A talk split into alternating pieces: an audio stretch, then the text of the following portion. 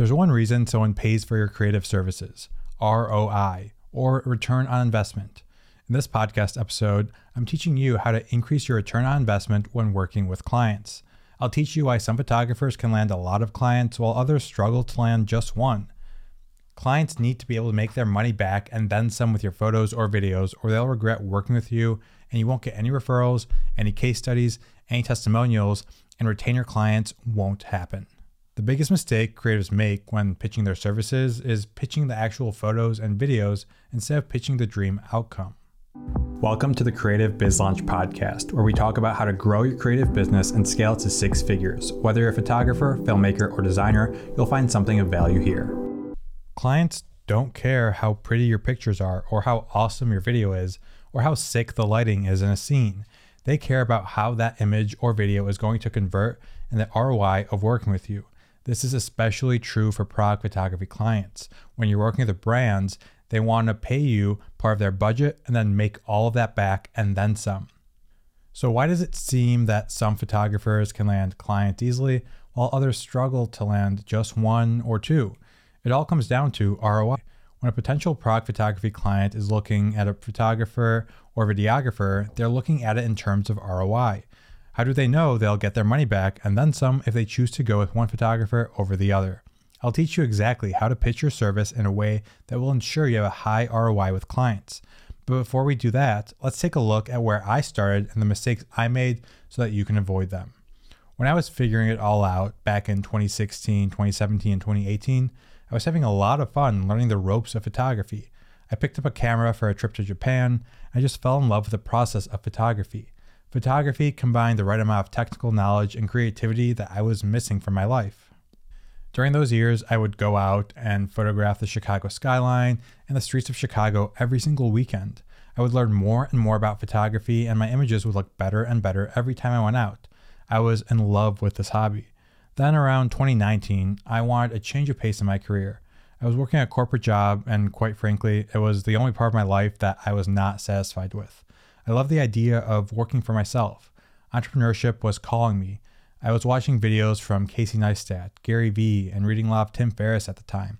I wanted to give starting my own business a shot. I was good at photography, so I figured that was the best option to start a business. So in October of 2019, I decided that I'm going to make this work. Others have done it, so why can't I, right?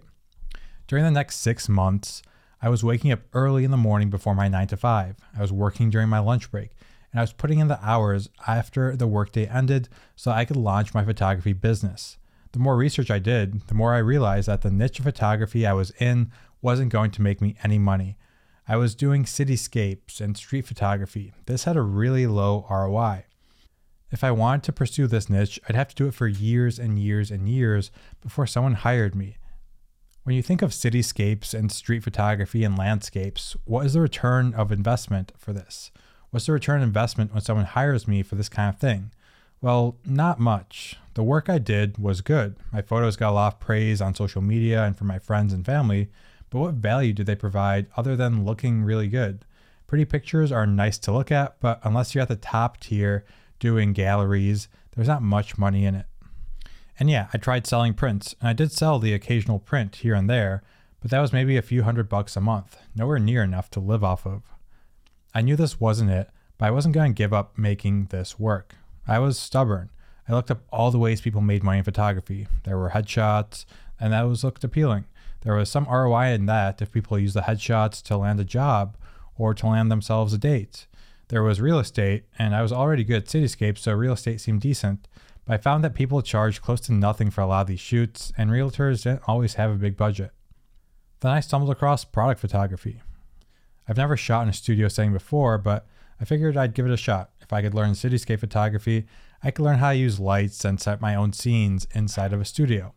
I dive deep into learning everything about this niche. Best of all, I realized that in product photography, the photos are directly tied to the sales of the products themselves, meaning that when companies use my photos, they generate revenue. That was where a light bulb went off in my head, and I knew this was a niche I wanted to pursue. Product photography is great because when a brand hires you, they're hiring you with the end goal of profiting off your photos. If you can convince the brand that your photos will make them money, then they're going to want to work with you. there is going to be an ROI with their investment in you. Let's say a coffee company is launching a new product, some canned cold brew. Well, the assets they use to launch will either make or break that product. If they invest a couple thousand in your work and your work is really good, well, they will be able to sell out of their initial launch and maybe make back two or 10 times their investment. That's a high ROI. That makes convincing brands to work with you that much easier. Same thing goes if a company wants to run Facebook ads or Instagram ads. They can run those ads with a terrible photo or video, and that ad probably won't convert that well. But if they spend the extra few thousand on your services and that ad goes from being a flop to driving traffic and sales to their store, well, that sounds like a high ROI to me. That makes convincing them to work with you like a no brainer for them. Now, these are just a couple examples here, but you can start to see how companies see ROI. By spending money with you, they're guaranteed to make some of their investment back, or even all of their investment back, or even profit on their investment. If they can profit on their investment with you, then that's going to be an easy sell for you. Now, this isn't true for all genres of photography, but by thinking in terms of ROI, you'll be able to better find your niche and design a better offer around your services. Once you begin to realize what ROI is, and once you know that your services have a positive ROI, then that's what you pitch. You always want to pitch the dream outcome of the client, which is a positive ROI on their investment and the actual results they'll get from working with you. What sounds better from the client's perspective? I'll take super creative photos of your coffee. Or how about my photos will drive sales for your company while raising awareness? Now, in both cases, the photographers may have the same photos, but the way they present their services will help one gain clients and one stay stagnant. I don't know about you, but if I were to spend a couple grand on photos, I'd like to know that I'd get my investment back. Now, I just went through the ROI of product photography, and that's pretty clear. I take good photos of your product, and that leads to more sales. A positive ROI isn't just linked to product photography, though. Let's look at headshots. Actors need good headshots. People looking for jobs need good headshots. When actors are trying to land a gig, the decision makers are looking at those headshots and making choices on who they want to try out. The difference between a low end photo and a professional headshot can be huge here. If you charge 500 bucks a headshot, but that headshot can lead the actor to landing a $1,000 gig, well, you've demonstrated that there is a positive ROI with your headshot. Now, I know it's more complicated than just a photo that lands these gigs, but having a terrible photo means the actor won't be even considered for the role. How about headshots for dating profiles?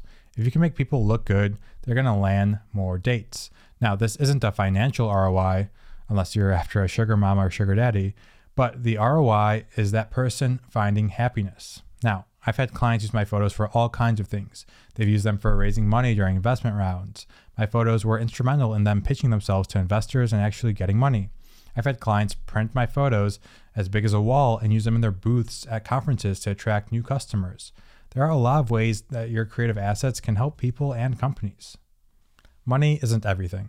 You need it to live, and if people only cared about money, they wouldn't go pay wedding photographers, school portrait photographers, or engagement photographers. What is the ROI of a smile? It's really priceless. Having photos of your loved ones, photos of your pets, and photos of your kids growing up are all things you can't really go and look at the ROI of. People are always going to pay for this kind of stuff. When you're capturing an engagement shoot, the couple paying for that shoot isn't concerned about what their return on investment is going to be financially. They just want that special moment captured so they can have it for the rest of their lives. Pricing this kind of photography is much harder and it's pretty competitive out there. This kind of pricing is a balance between what you value your work at and what people are willing to pay for it. You can't throw around ROI in this kind of situation. That does mean that you probably won't be able to charge as much as someone in a niche that has a clear ROI. Unless you're a super high end photographer in the wedding niche or engagement niche, your income is limited. But if you're a product photographer that can clearly demonstrate your value for brands and the results that you bring for an ad campaign, then you'll be able to make a lot of money. But like I said, the happiness of your photos you provide for those other people will be priceless. Remember when I talked about the dream outcome earlier? Let's keep that in mind. As an engagement photographer, don't say you'll take pretty pictures. Instead, say you'll take photos that the couple can look back on in 10, 20, 30 years and remember that special day in their lives. You're being hired to capture priceless memories. Knowing all of this, go and analyze your niche. If you're in product photography, what ROI do you offer? If you're in wedding photographer, what are you pitching? Start with a dream outcome in mind Don't pitch pretty pictures and don't pitch awesome photos or videos. Pitch the dream outcome of your client. If you ignore all else in this video, just do this one thing and you'll see some results. My name is Chris Pieta. This is the Creative Biz Launch Podcast. If you have an extra 10 seconds, please rate the show. It really helps spread the message to more and more people. Other than that, I will see you next time.